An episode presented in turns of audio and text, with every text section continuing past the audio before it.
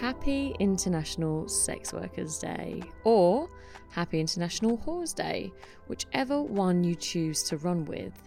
It's the 2nd of June, and it's the day we celebrate the birth of the sex worker rights movement.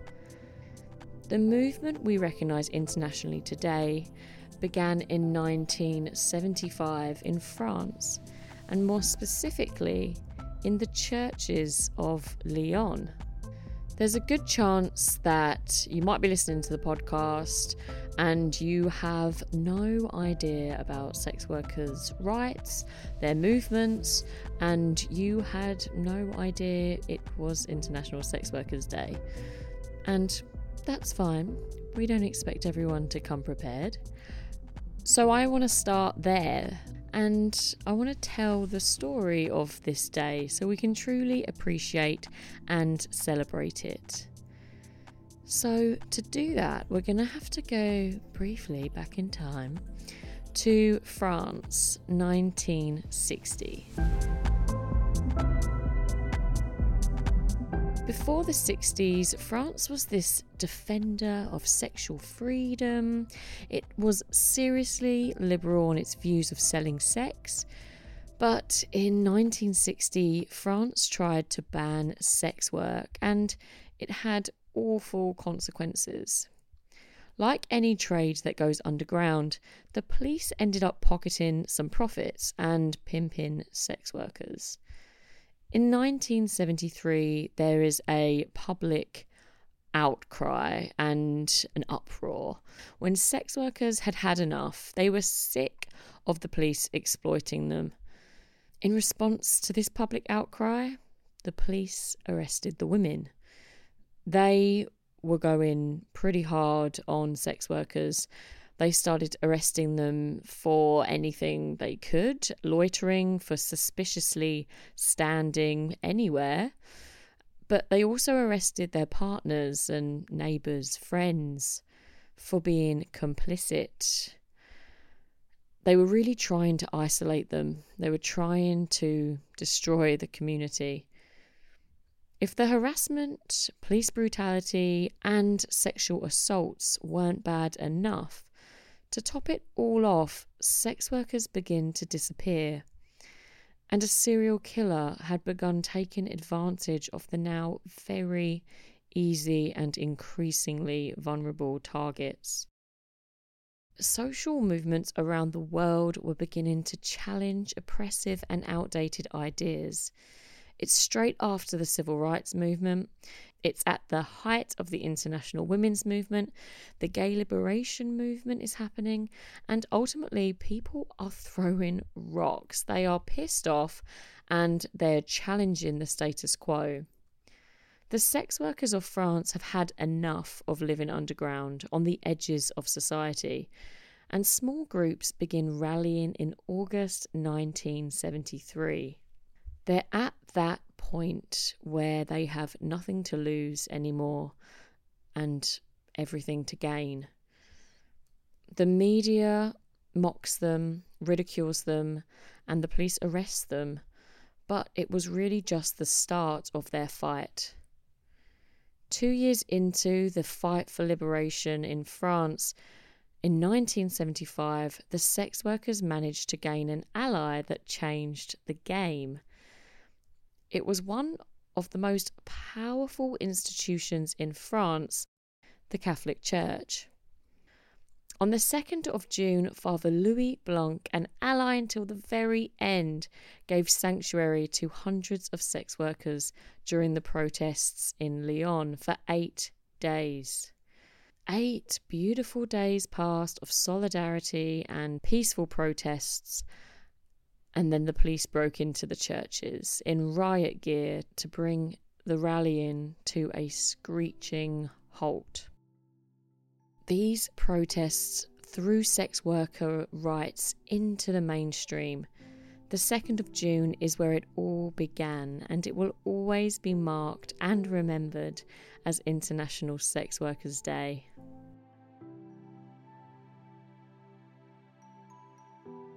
All over the world, sex workers are fighting differently wherever they are because there is no global standard. There are different laws in every country, so every individual's fight is going to be unique. I'm in Australia, and here, states make their own laws. Sex work has been partially legalised in Victoria and decriminalised in the Northern Territory and New South Wales. But today I'm going to be focusing on Victoria because despite partial legalisation, the existing Victorian laws are overly complex and still criminalise most workers. Today's episode touches on law reform, but it's mostly about one woman's story. My guest is a retired sex worker, an activist, and a fierce campaigner for sex workers' rights. She comes with the message that sex work is work. It should be decriminalised, and we should acknowledge and support the sex workers in our community. You're gonna love her, I promise. You're listening to Shut Up She's Talking. I'm Alice, and today we sit down with Lisa.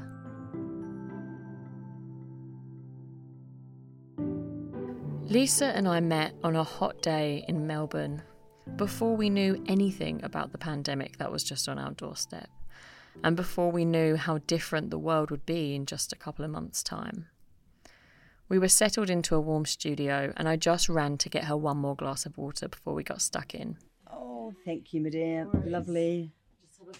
Lisa's from New Zealand, but I wanted to know more about Lisa, where she's lived, how she ended up in Melbourne, and when she got into politics. Oh my goodness, uh, it's a very long story. long years. I've lived in Sydney and I've lived in the UK. I've lived in Greece. I spent a few months in Amsterdam. I've been in Melbourne nearly thirty years now. Oh, actually, no, thirty years this year. Wow! So it's it's been a long journey. Mm-hmm. Yes, and and did you begin your activism in Melbourne? Yes. Now I never thought, expected to be involved in politics, and I never I've always been a very vocal feminist and I've always been very left leaning in my own politics and a, a, believer in social justice. But in terms of actually getting strongly involved in campaigns, I've never really done that up until fairly recently.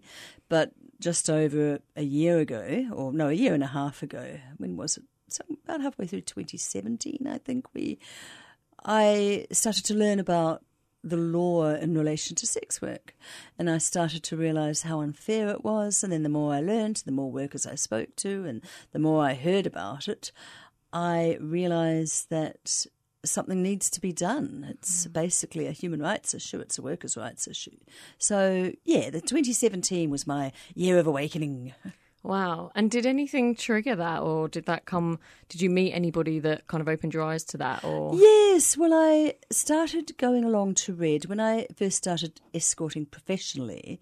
I'd been doing it in a very ad hoc sort of unprofessional way beforehand. And when I thought, all right, now I need to start advertising properly and doing this properly, I went along to Red for advice mm. and very quickly started learning about the unfairness of the law through talking to people there. And what is RED? RED is Resourcing Health and Education for Sex Workers, and it's a program run by Inner South Community Health Centre, which is now Star Health.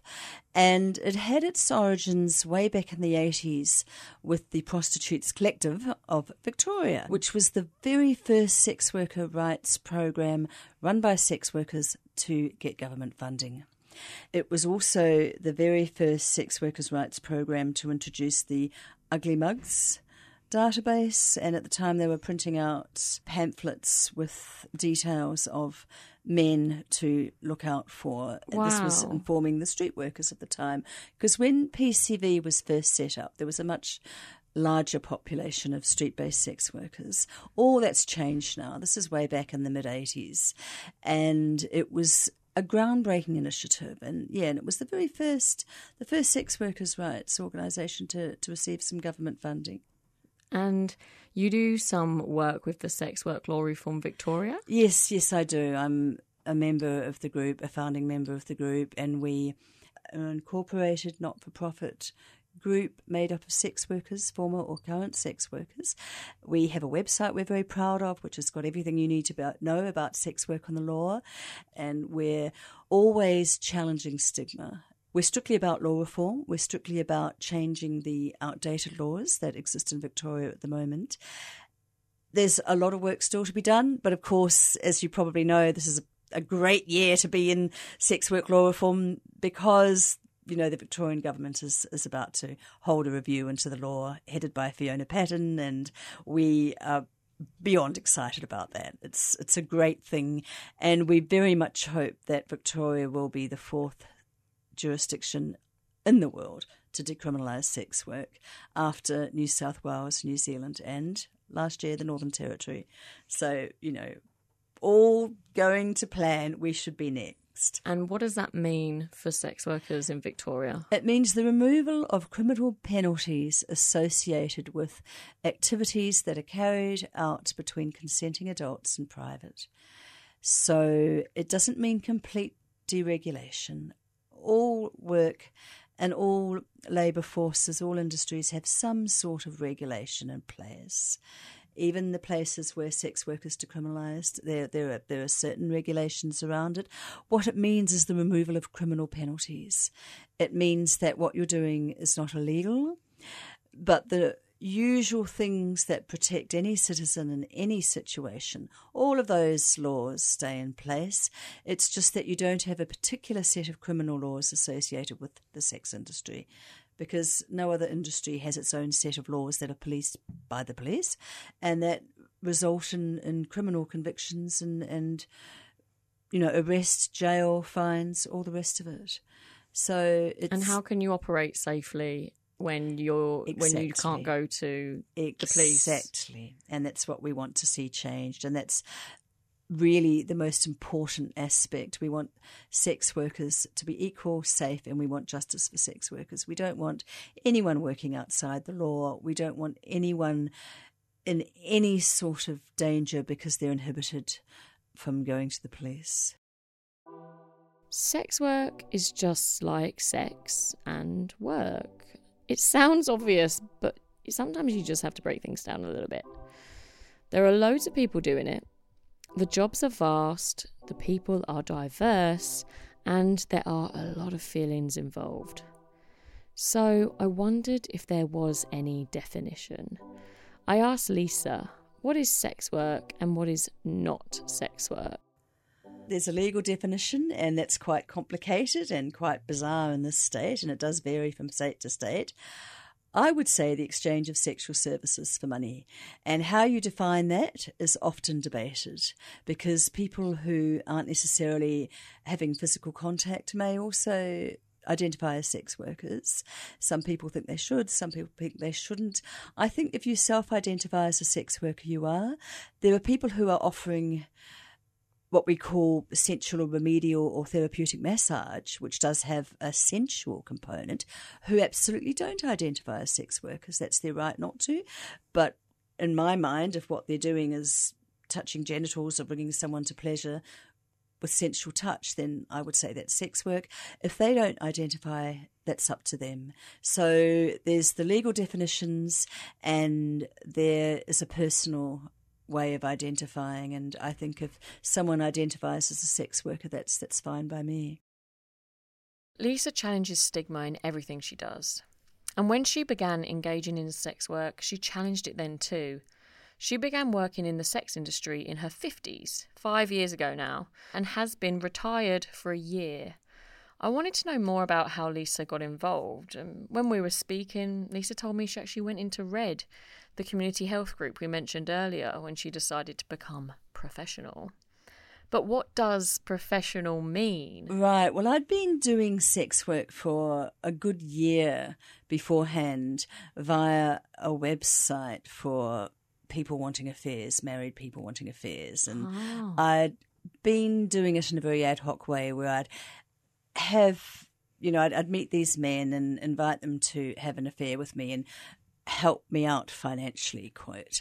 and I, I sort of said, you know, they could show their appreciation in dollars, and you know, if a, a unit of appreciation was one dollar, then I'd be happy to receive, you know, three hundred units of appreciation. and, and as it happened at that time, I met plenty of men who were happy to you know, meet me under those circumstances. And I ended up with a few regulars that I kept wow. seeing. And but then I started to realize that I couldn't actually put parameters around it because officially I was having an affair, not doing sex work. I couldn't really limit it, limit the meetings to just one strict hour. It was much harder to navigate services. You know, it was just harder to have the boundaries clear yeah. all round, and it was harder to put you know, my gentleman friends off calling me in between meetings. And, you because, know, because when you call it an affair, there are certain expectations. When you actually identify as a professional sex worker, then you put the parameters around. You offer these services and you don't do things you don't want to do, and it's much more clear. Because mm, there's that emotional tie to the idea of an affair, I guess, as well. The expectations, yeah. yes, on, on the on the part of the other party at least, were, yeah. were, were really different. Yeah. And it actually became just burdensome trying to put parameters around what I was doing. And then I thought, well, look, I'm I'm doing sex work. I knew I was doing sex work. Privately in my mind, I was I was thinking it was sex work. And I thought, look, I should just put up an ad and be an escort and do this professionally. Mm. So that was that was the difference between doing it as an amateur and doing it as a professional. Yeah, I guess you you draw up your own contract at that point and you say this is an hour of my time or That's right. Mm. And and you're clear about what you do and what you don't do. And when you meet someone and you arrange a booking, they understand what you do and what you don't do and that there is a time limit on it mm. and did you know what your boundaries were going to be, what you wanted to do and what you didn't want to do before you began sex work? Well, that's a really good question because doing sex work helped me work that out. And at the time, I was still thinking, well, you know, if I fancy the person, then I'll I'll do this or do that, or, you know, like kissing them, for instance. And becoming professional was a different way of thinking about that. Is okay, well, what do I offer as a service?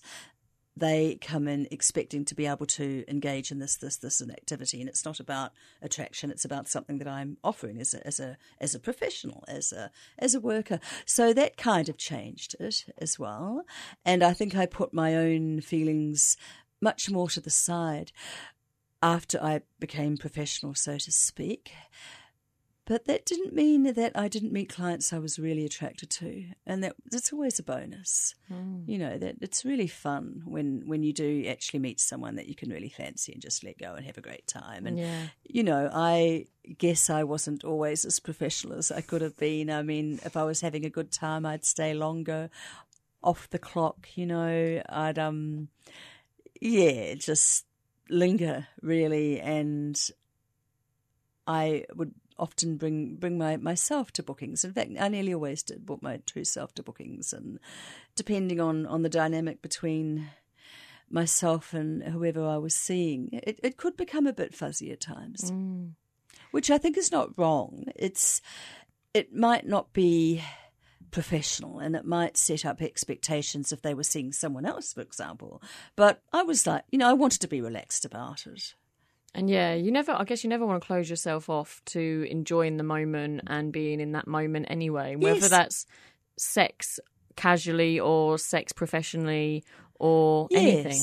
That's right. If you're having a good time, just have a good time. Yeah, yeah. if you if you go by the clock and you leave yes. at your sixty minutes, You've missed out, possibly. You've missed that's, out. That's right. There were definitely those moments. There were other times when you're watching the clock and trying not to, you know, make that too obvious when you really are going to get out the door when when it's time to get out the door. But there are other times where look, you just yeah, having yeah. having fun and enjoy it and carry mm. on. And I think like when I've had a bad day at work, I can I go home and I'll pour a glass of wine, I'll put my feet up and I'll just moan about the day that I've had. Is it harder for for being in, in as a sex worker to most definitely. Yeah. Most definitely. When i started out doing it in, in the amateur way and even then once i was doing it professionally i didn't know anyone else doing it. And it wasn't until i actually did go into red and start chatting to them and i finally met some other sex workers. Honestly, I didn't know anyone. I threw myself in the deep end and I wasn't able to debrief. And looking back now, I would say that really did have an impact on how I felt about my life at the time. And it was quite stressful. It was quite stressful because, you know, you never, because you're working in isolation, there's no training manual, there's no, you can't look it up on YouTube, how to be a sex worker, you know, you can't really apart from reading as much as you can, you can't really know if you're doing the right thing in bookings or not. How friendly do you have to be? How enthusiastic do you have to be? And I think I made the mistake that a lot of new workers do where you give far too much far too soon and don't sort of put enough boundaries in place. And I realised, you know, after learning from other sex workers that I had been giving far too much far too soon and which was a problem if, you know, if I wasn't really having a good time myself. So and as far as being able to have a good moan about work over a glass of wine with a friend, you need other sex workers to do that. And you really do need to talk to people who know what it's like because there's a particular sort of fatigue that comes from not having loads of physical sex, although of course that's really tiring, but the very intense relating that can be quite exhausting. And did you did you tell many people at the beginning? I, I told almost nobody. In fact, really nobody. I, I didn't tell anybody. I ended up telling. I, I live with, with my, my adult children, and I, I did tell them because I certainly didn't want them hearing about it from anyone else. And that was interesting sort of conversation. They were mostly concerned that I was fine psychologically. But in terms of my social group, I didn't tell anyone until I'd been doing it for quite a while, maybe one or two years in. And then I was quite careful about who I told as well. I didn't want to have to justify what I was doing or defend what I was doing or go into endless conversations about the the politics of it. And also, by that time, I'd met other sex workers and I was having, you know, deep and interesting conversations about the politics of it with them. That's so interesting. Yeah. So yeah. even now, only about half the people I'm good friends with know about it. I Do think you think um, it's still seen as a secret, not as a secretive job, but people do hold it close to most their chest for a really long most time? Definitely. The stigma is very real, mm. very real. And also because if you're talking to someone who isn't a sex worker, the minute you say that you're done or have done or are doing sex work, you fairly much have to launch into an explanation. You fairly much have to become an ambassador for the whole industry. You have to explain so much to people. It can become just tiresome. And so you really probably want to avoid just having to, yeah, defend your choices. Are you more open about it now? Now that it's behind me, I am definitely. And that's really because, yes, it's behind me. I'm into the politics now and the activism side of it. And I'm not having to navigate my own ambivalence about it. By the time I gave it up, which was just about a year ago now, I had my last client about a year ago. I'd become ambivalent. And you need your own space to work that out. And what you don't need is advice from people who've never done it. And so I think you have to be quite protective of where you put your emotional energy around sex work because you obviously give so much to your clients and you have to look after yourself.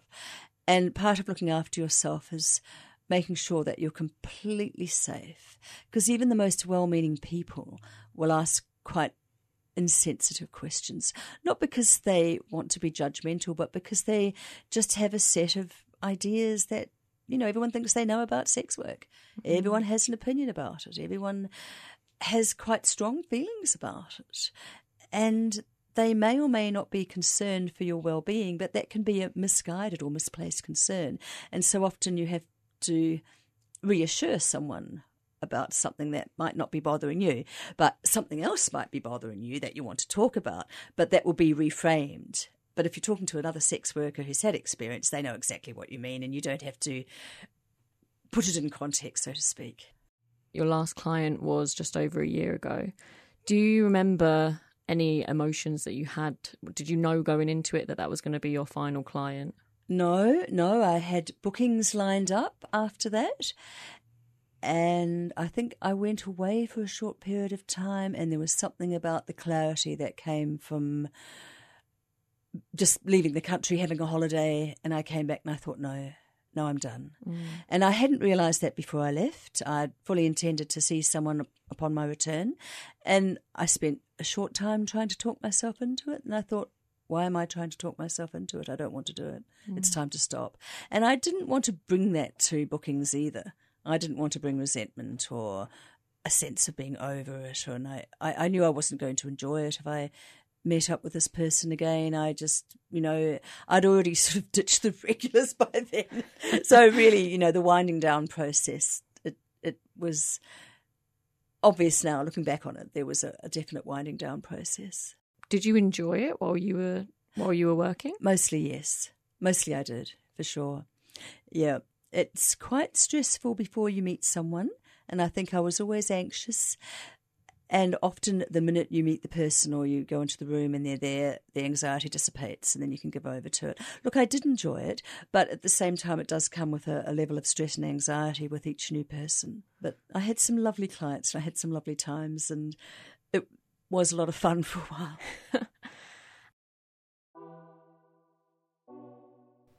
The idea of female empowerment is a massive misconception about why people engage in sex work. I'm sure every individual has their own story, and I'm sure some sex workers will find their work empowering, especially if they feel fully in control and if they really love what they do. They might feel wholly empowered. But it's a word that gets bandied around a lot, and I wondered if it's something that grinds on sex workers when people tell them that they must feel empowered, and really they're the ones doing the hard work, they're the doing the messy jobs, they're doing the hard labour. Can they feel empowered all the time? Sometimes you feel good about what you're doing, sometimes you don't. You have, like you were saying before when we were talking before, you have a good day, you have a bad day. No other profession is expected to be self actualized or empowered in that way. So, sex workers are pretty tired of hearing that. And it's a question that, that comes up, and you think, well, are you empowered by what mm, you do? I mean, mm. and it's almost as though we have to have a a dichotomy around our thinking about it. You know, you're either empowered or you're abject, whereas you're just someone working. That's the good days, the bad days. The good days, the bad days. You rock up, you go to work, you do your bit, and you go home. That's that's right. Mm. And that's how it should be. And the sooner we see it like that.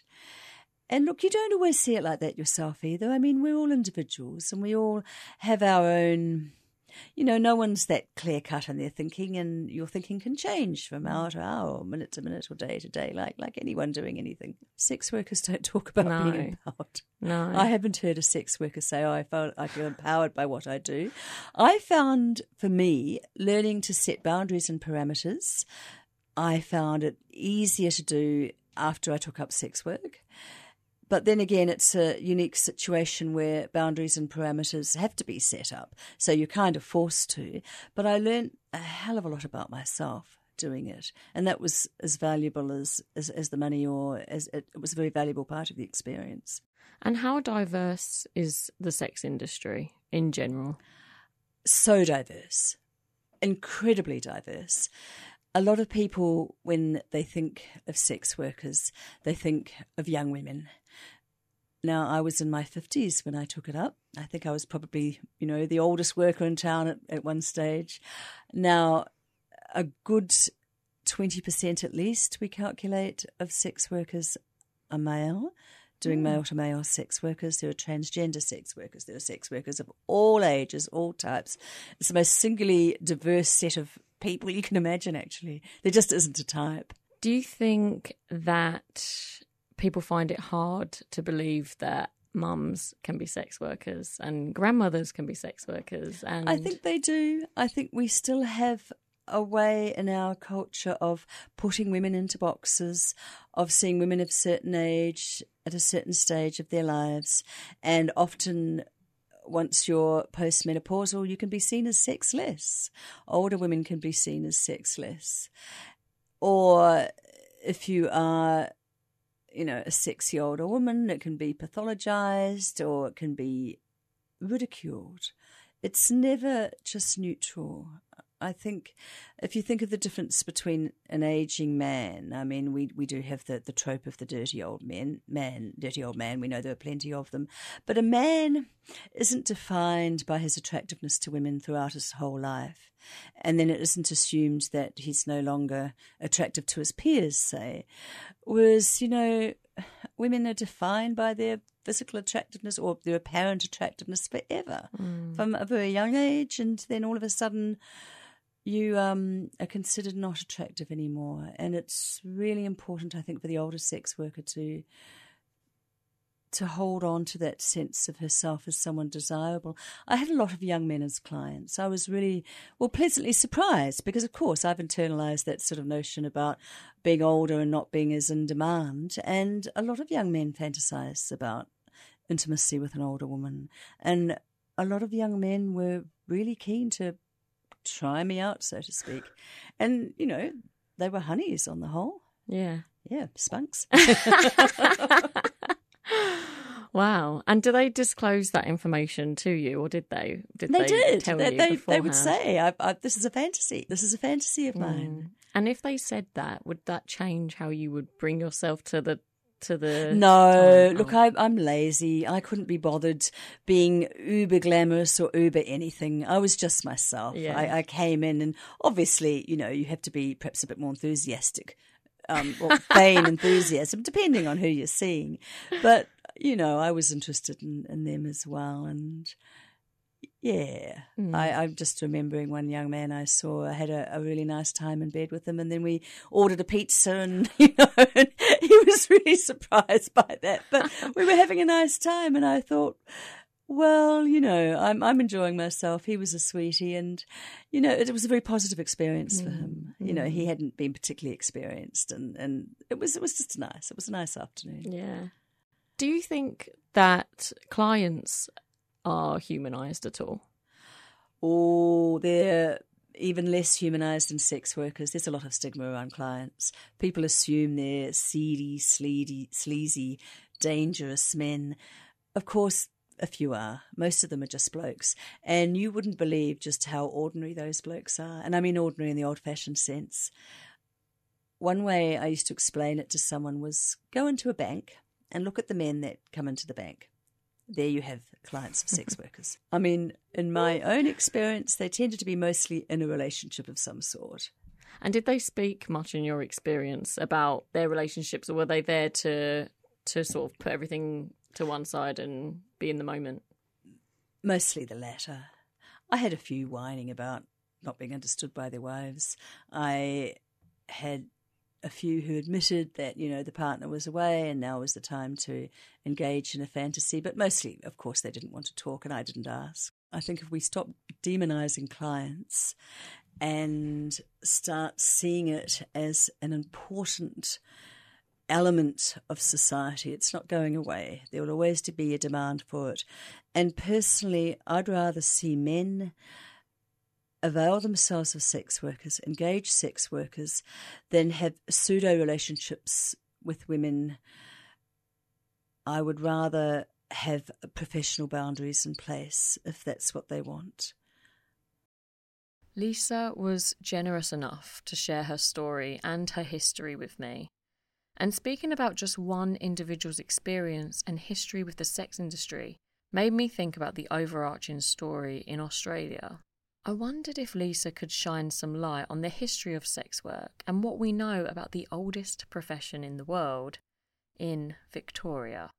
Victoria has a proud history of sex workers and sex worker activists. In fact, just recently, there's been a memorial erected in Castlemaine for a woman called Fanny Finch. And she was a woman of colour. She was a sole parent. She was a sex worker and she was a sex worker rights activist. And I think in the days before women had the vote, she found a loophole to go and vote as well. She must have been so remarkable for her time. Well, she was obviously remarkable for her time and just such a strong person. I really am looking forward to finding out more about her in the early days of Victoria, when, when Melbourne was a gold rush town, there were women who ran very successful businesses. There was a lot of sex work. They were very involved in the local community. They were propping up a lot of businesses.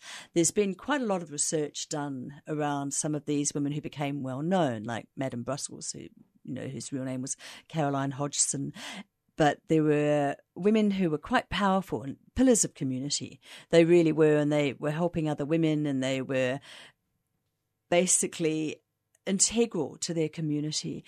And sex work wasn't illegal, but they were constantly harassed under such things as vagrancy laws and often subjected in other states to some fairly draconian work around public health. They were, were seen to be, you know, carriers of VD, and there was such a thing as a lock-up hospital in other states where women would be forcibly taken out of their lives and, and quarantined and things like that. And the Victorian history of sex work activism has it, it is a proud history. Like we were talking before, the first Ugly Mugs reports were initiated by the Prostitutes Collective of Victoria, and it was the first sex worker rights organisation to be government funded. There's there's a proud history, there really is, and we are, are, are building on that. History is not just something that happened in the 1800s, though, and it didn't stop with Fanny Finch or any of the Melbourne Madams. The world is changing rapidly, and even recent developments in technology have changed the history and the stories for sex workers. Victoria brought in their partial decriminalisation of sex work in 1985, but we're in a completely different world now. I mean, unrecognisably different. I wonder how different the industry is now from when it was first partially legalised. What different world are we in? Completely different world completely different world one of the most obvious changes is the reduction in the number of street-based sex workers there are very few now and so many workers the overwhelming majority of sex workers are working privately, as I did. They're advertising on the internet, they're running their own businesses, and they aren't working in brothels, they aren't working for agencies, they aren't doing street based sex work. They're, the overwhelming majority of sex workers are working independently. So that's been one of the biggest changes. And that's to do with advertising on the internet. It's to do with the whole, you know, technology, the changes in technology, even mobile phones. Mobile phones started to make a difference. And now sex workers are very dependent on Twitter to get clients, and you do all your advertising over the internet. Whereas once upon a time, you put an ad in the newspaper. I mean, I, I, lived in the UK in the days where sex workers would put cards up in phone booths, oh, you yeah. know, and they'd get endless calls from from time wasters. It must have been just horrendous, mm. actually, having to answer the phone and having ninety out of hundred calls be some singular. The thought of that is quite there's, no, there's not much screening that can go on when you've just got a phone number out there and yeah, it rings constantly. Exactly, exactly. In the experience that you've had in conversation with other sex workers and your own experience, has the internet made it a safer place? I think so. Look, I, I haven't done sex work outside of, you know, the internet era. Certainly you you know, you'll do a Google search on a phone number. And if you get a name, then you'll do a Google search on that name. Having said that, most clients don't give you their real name. There are certainly forums and online chats that sex workers have. And you learn how to screen and how to how to protect yourself for sure. Mm. I, I, think the the importance of online forums and online sex worker communities cannot be overemphasized, and it is one of the mechanisms that sex workers use to keep themselves safe. Which is why it was such a blow when the FOSTA-SESTA laws in the United States were passed, which brought down a lot of those forums and a lot of the conversations that sex workers working in isolation were having with each other, and it made a, a big difference mm. to the safety of workers and, and to people's income. I mean, they were no longer able to advertise. So it was a real blow for sex workers. And that's the sort of thing that activists and sex worker rights, you know, people fighting for sex workers' rights are, are constantly, you know, incensed by and, and battling, challenging those sorts of changes. For those of you who might not be familiar with the FOSTA SESTA Bill, the FOSTA SESTA laws in the US were brought in by the Trump administration in 2018 with an attempt to abolish sex trafficking. And who wouldn't want that, right? Sex trafficking is disgusting, it's not consensual, it's slavery, and it has to be abolished. So, not surprisingly, the bill was passed with a massive majority. But this sex trafficking bill has failed miserably.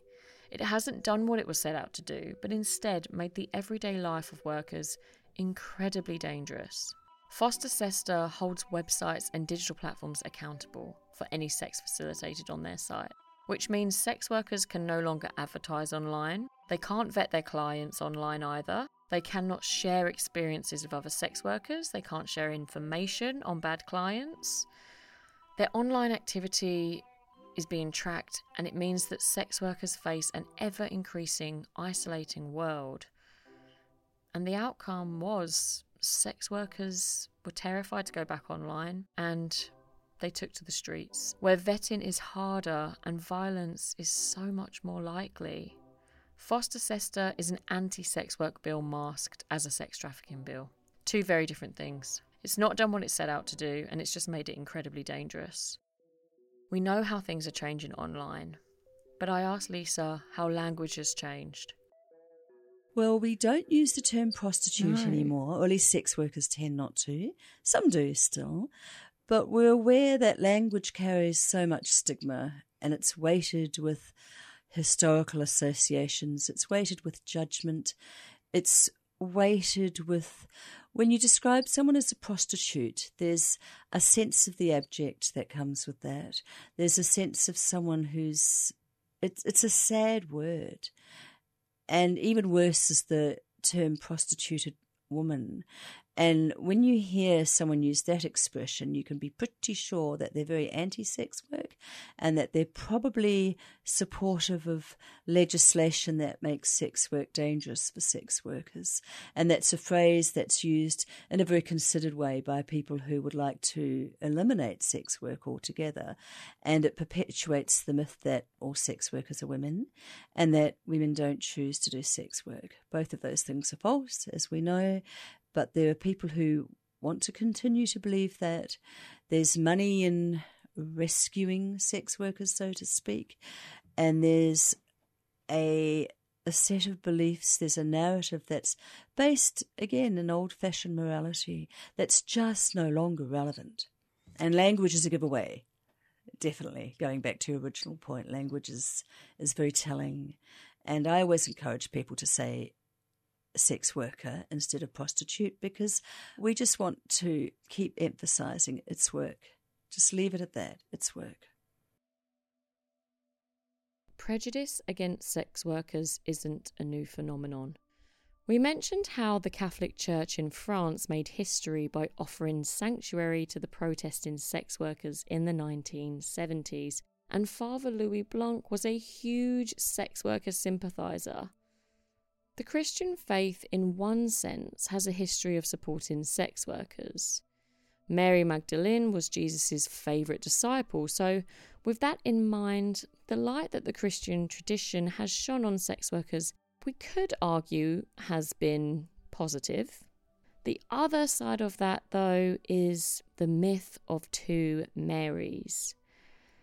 Mary, the mother of Jesus, a virgin, who only is elevated to sainthood because she's a virgin, against Mary Magdalene, the prostitute rescued by Jesus and a reformed woman. The Madonna whore complex is the idea that ultimately divides women into two categories. Neither category is um, is particularly good. It's virgins or whores. So you've got the whores, which are the worldly women, the fallen women, and the Mary Magdalenes of the world. Basically, the bad women who have sex. And then you've got the virgins or the Madonnas who, interestingly enough, are in no way interesting at all. The characteristics are said to be childlike, naive, without any knowledge of the world, and ultimately are completely reliant on a man to teach them the ways of the world. So, how can we win here when we've just got whores and virgins? Many people think it comes from this notion that women who make their own way in the world come back broken, and men who make their own way in the world come back stronger and better and more attractive. In the Middle Ages, the Roman Catholic Church began labelling Mary Magdalene a prostitute to spread their message that even the worst type of person imaginable, a prostitute, can be forgiven by Jesus. This soon made its way from religion and scripture to art and culture and ended up penetrating our collective psyches until Mary was only ever known as the whore and nothing else. I'm using the words prostitute and whore to describe Mary Magdalene at the moment, as this is how she has been described mostly throughout history, with the more derogatory terms. And I think it's important to remember that this is how Jesus' favourite and only female disciple has been remembered throughout history. When attitudes, stereotypes, or bias make their way into our unconscious minds, the ideas tend to bake themselves into our thinking. If you're a woman, you will have probably been affected in one way or another with the notion of the Madonna whore complex. And this idea of bad women having sex was only ever going to breed one thing whorephobia. Whorephobia is the word to describe the fear and hate of sex workers and adopts the idea that sex workers are dirty, spreaders of disease, public nuisances, criminals, victims, unskilled women, and this just is not the case. Whorephobia is at its most violent when sex workers are killed. The serial killer who took that opportunity to attack and murder vulnerable sex workers in the 1970s in France was never found or identified. Jack the Ripper, never found or identified. Sex workers die and it often goes under the radar. Writer, sex worker, and activist Thierry Schaffauser writes extensively about whorephobia and its design to control women. Thierry writes that just as homophobia and toxic masculinity are used in our society to control the actions of men, whorephobia exists to control the actions of women. Women are brought up to fear the shame of the slut or the whore stigma, and it's used as a bait and stick to control every move we make and limit our autonomy. We live in a whorephobic society, that's just a fact. But it doesn't stop people being fascinated with the idea of the whore and sex. Sex workers have made their way onto the big screens in blockbusters, whether it's the hooker with a heart of gold or the rescued woman. I asked Lisa why she thinks we're all so interested in sex work, and despite our fascination and interest, why we've all made up our minds that buying and selling sex is wrong and shameful. We're still raised to be romantic, and there's still that underlying belief that sex is about true intimacy. And when someone challenges that, it's confronting. And I think we still don't quite want to believe that you can feign intimacy, that a sex work booking is a facsimile of intimacy. It starts and there it finishes. And people struggle with that, I think. But what interests me too is that we know that, you know, so many people are hooking up with strangers every night of the week via Tinder or whatever. No one seems to be so concerned about the lack of true intimacy that there may or may not be on those occasions. But when it comes to something you're being paid for, the world gets pissy about it. And I think the world doesn't like women to capitalize on their erotic capital. That was a phrase that a UK journalist came up with women's erotic capital. And that when we take it into our own hands to use that for cold, hard cash, a whole pile of narratives come into play about who we are and what we're doing. And I think that it's this, it's that slap in the face to morality and, and to romance. And I really think the challenge is that people just don't really want to believe that you can separate sex and love, where it's so painfully obvious that human beings have been doing it forever.